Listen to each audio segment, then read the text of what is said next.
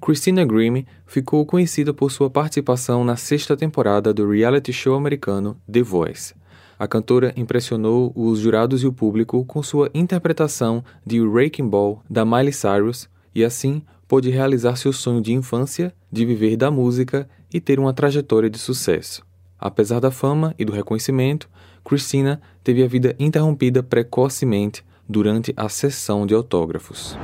Olá, misteriosos! Eu sou Fábio Carvalho e esse é o projeto Arquivo Mistério, um podcast que eu tento ao máximo produzir ele de um jeito que faça você se envolver na narrativa. E para isso, eu conto com a participação de diversas pessoas, principalmente na simulação das vozes dos personagens. Siga a gente na plataforma de streaming em que você está nos escutando agora para receber notificação sempre que um novo episódio for lançado. Para ver as fotos do caso de hoje, basta seguir a gente no Instagram, arroba Arquivo Mistério. Recados dados, vamos para o caso de hoje.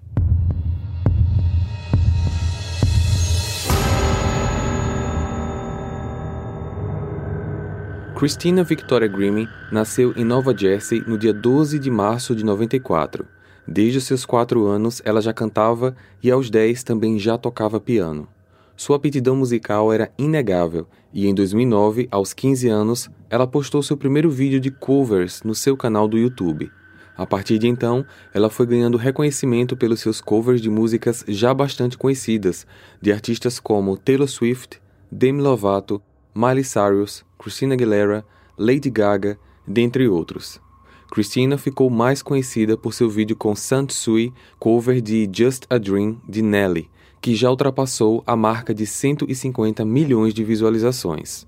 Ela chegou a se apresentar num concerto de caridade da Unicef, também realizou backing vocals para Selena Gomez e The Scene, e foi ainda para Digitour, em 2011, um evento realizado especialmente para artistas do YouTube. Com seu talento chamando cada vez mais atenção, ela deixou de ser backing vocal e passou a abrir shows da própria Selena Gomez e The Scene, como também para Jonas Brothers. No dia 14 de junho de 2011, aos 17 anos, ela lançou seu primeiro EP, intitulado Find Me. Seu primeiro single, Advice, foi lançado oficialmente na Rádio Disney. Em 2013, a canção With Love foi tema do sétimo episódio da quinta temporada da série The Vampire Diaries. A jovem fez tanto sucesso a partir do YouTube que em 2013 mesmo alcançou a marca de 2 milhões de inscritos no seu canal. Só que foi em 2014 que a sua carreira realmente decolou. No dia 24 de fevereiro de 2014, aos 19 anos, a sua audição às cegas no The Voice foi ao ar nos Estados Unidos. Christina cantou a canção Wrecking Ball da Miley Cyrus, onde todos os quatro técnicos viraram suas cadeiras: Usher, Shakira, Adam Levine e Blake Shelton, sendo Adam Levine o escolhido por ela para ser o seu técnico no reality. A jovem venceu suas duas batalhas e chegou à fase ao vivo do show como uma das favoritas do público. Só que ela terminou o programa na terceira colocação. Independente do resultado, a intérprete foi contratada por uma gravadora, possibilitando que ela lançasse mais EPs e álbuns. Além do talento musical, a norte-americana também gostava de se expressar artisticamente de outras maneiras. Ela fez a sua primeira e única aparição no cinema com a comédia romântica The Matchbreaker, em 2016. No dia 10 de junho desse mesmo ano, Christina tinha uma apresentação marcada para acontecer na casa de shows The Plaza Live em Orlando, na Flórida. Naquele dia, ela usou suas redes sociais para pedir aos fãs que comparecessem ao evento. Tudo aconteceu bem durante a apresentação e foi no final do show que a tragédia aconteceu. A cantora atendia e dava autógrafos aos fãs no local quando se deparou com Kevin James Loyable, um homem de 27 anos na época que morava em St. Petersburg. Acreditando que se tratava de um admirador do seu trabalho, mais um dos seus fãs, Christina abriu os braços para recebê-lo só que ela foi surpreendida com tiros. Um na cabeça e dois no peito. Algumas pessoas vieram para socorrê-la, enquanto o irmão da jovem, Marcos, que sempre a acompanhava nos shows como membro da banda, travou uma luta corporal com o responsável pelos disparos, derrubando no chão e jogando a arma para longe. No entanto, Kevin conseguiu escapar dos braços de Marcos, se encostou contra a parede e, usando uma segunda arma, atirou em si mesmo. Christina foi socorrida e levada imediatamente para o hospital mais próximo, o Centro Médico Regional de Orlando. Só que ela não resistiu aos ferimentos e faleceu às 11 da noite do mesmo dia, aos 22 anos. Kevin nasceu no dia 10 de março de 89, com um histórico familiar conturbado, de brigas e com uma mãe com sérios problemas de comportamento, dos quais batia nos filhos severamente, chegando até a quebrar o braço do seu irmão uma vez. Ela também tirou a própria vida em 2010, com uma overdose de remédios. O pai do Kevin passou a namorar uma outra moça e durante os dois anos seguintes a polícia foi chamada cinco vezes devido a brigas do casal e essas chamadas eram quase sempre consequências de brigas após consumo excessivo de bebidas e drogas. Durante as investigações, Kevin foi visto por diversas câmeras dentro do show, esperando que ele terminasse. As autoridades descobriram ainda que ele estava carregando duas armas, dois pentes de munição e uma grande faca de caça. E foi por isso que a atitude do irmão da Christina ao tentar imediatamente dominar o criminoso acabou sendo considerado como uma atitude heróica, pois aparentemente Christina não seria a única vítima do Kevin. Kevin era morador de São Petersburgo, também na Flórida, e viajou para Orlando com a intenção de cometer o crime. Após investigações com conhecidos e também através dos pertences do homem, as autoridades concluíram que Kevin mantinha uma paixão doentia por Christina, a ponto de até ter mudado a aparência para tentar conquistá-la. Ao averiguarem o estilo de vida do atirador, a polícia descobriu que ele havia perdido peso, feito cirurgia nos olhos para não precisar mais usar óculos, como também implante capilar. Tudo isso para se tornar mais bonito, entre aspas, aos olhos da cantora. Só que, estranhamente, nesse caso em específico, a família não fazia ideia dessa obsessão, tanto é que ele nem tinha avisado que faria essa viagem para Orlando, uma viagem que dura cerca de três horas e meia de carro ou ônibus.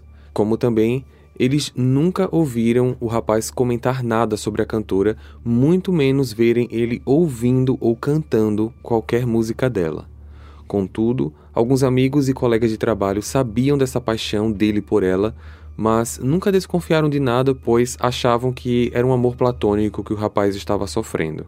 Segundo as investigações, o que levou ele a matá-la foi uma crise de ciúmes após Christina publicar em seu Instagram pessoal uma foto com o namorado e produtor Stephen Riza.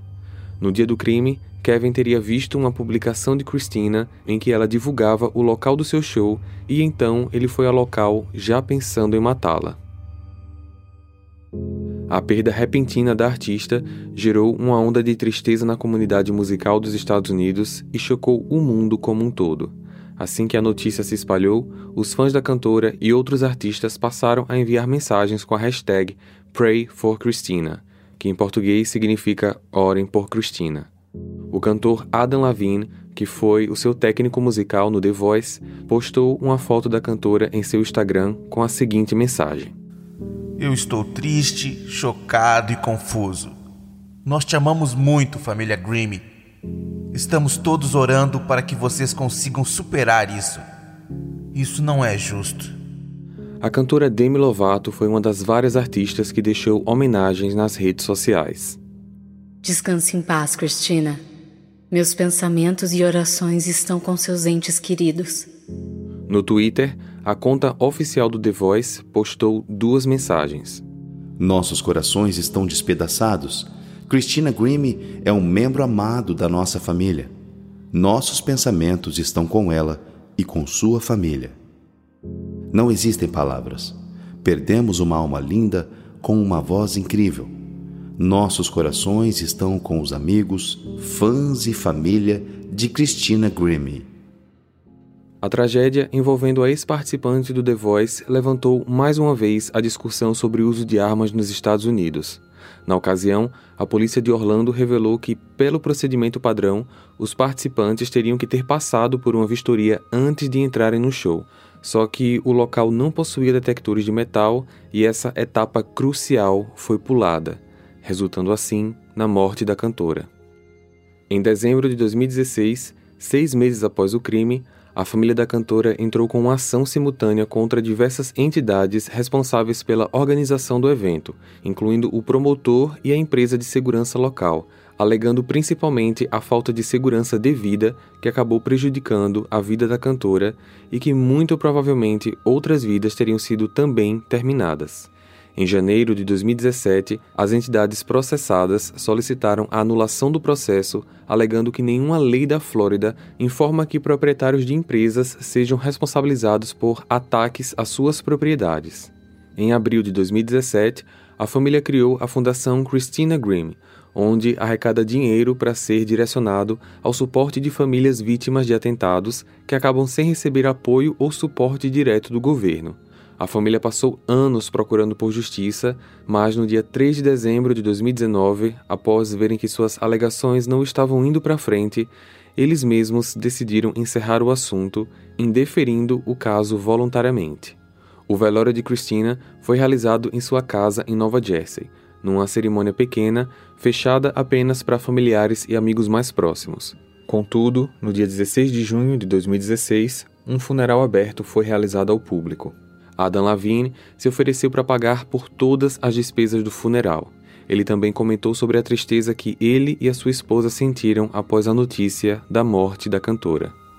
Minha esposa e eu estamos absolutamente devastados e de coração partido com a morte trágica de Christina Grimm. Nossos corações estão com sua família. Christina era pura e com um talento raro. Ela foi tirada de nós muito cedo. Este é mais um ato insensato de violência extrema. Eu fiquei atordoado e confuso. Como essas coisas podem continuar acontecendo no nosso mundo?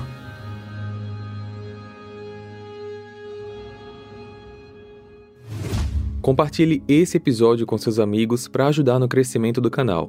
Para ver as fotos desse caso, basta seguir a gente no Instagram, arroba Arquivo Mistério, ou o nosso canal lá no YouTube. Eu vejo vocês então no próximo caso. Combinado? Até lá!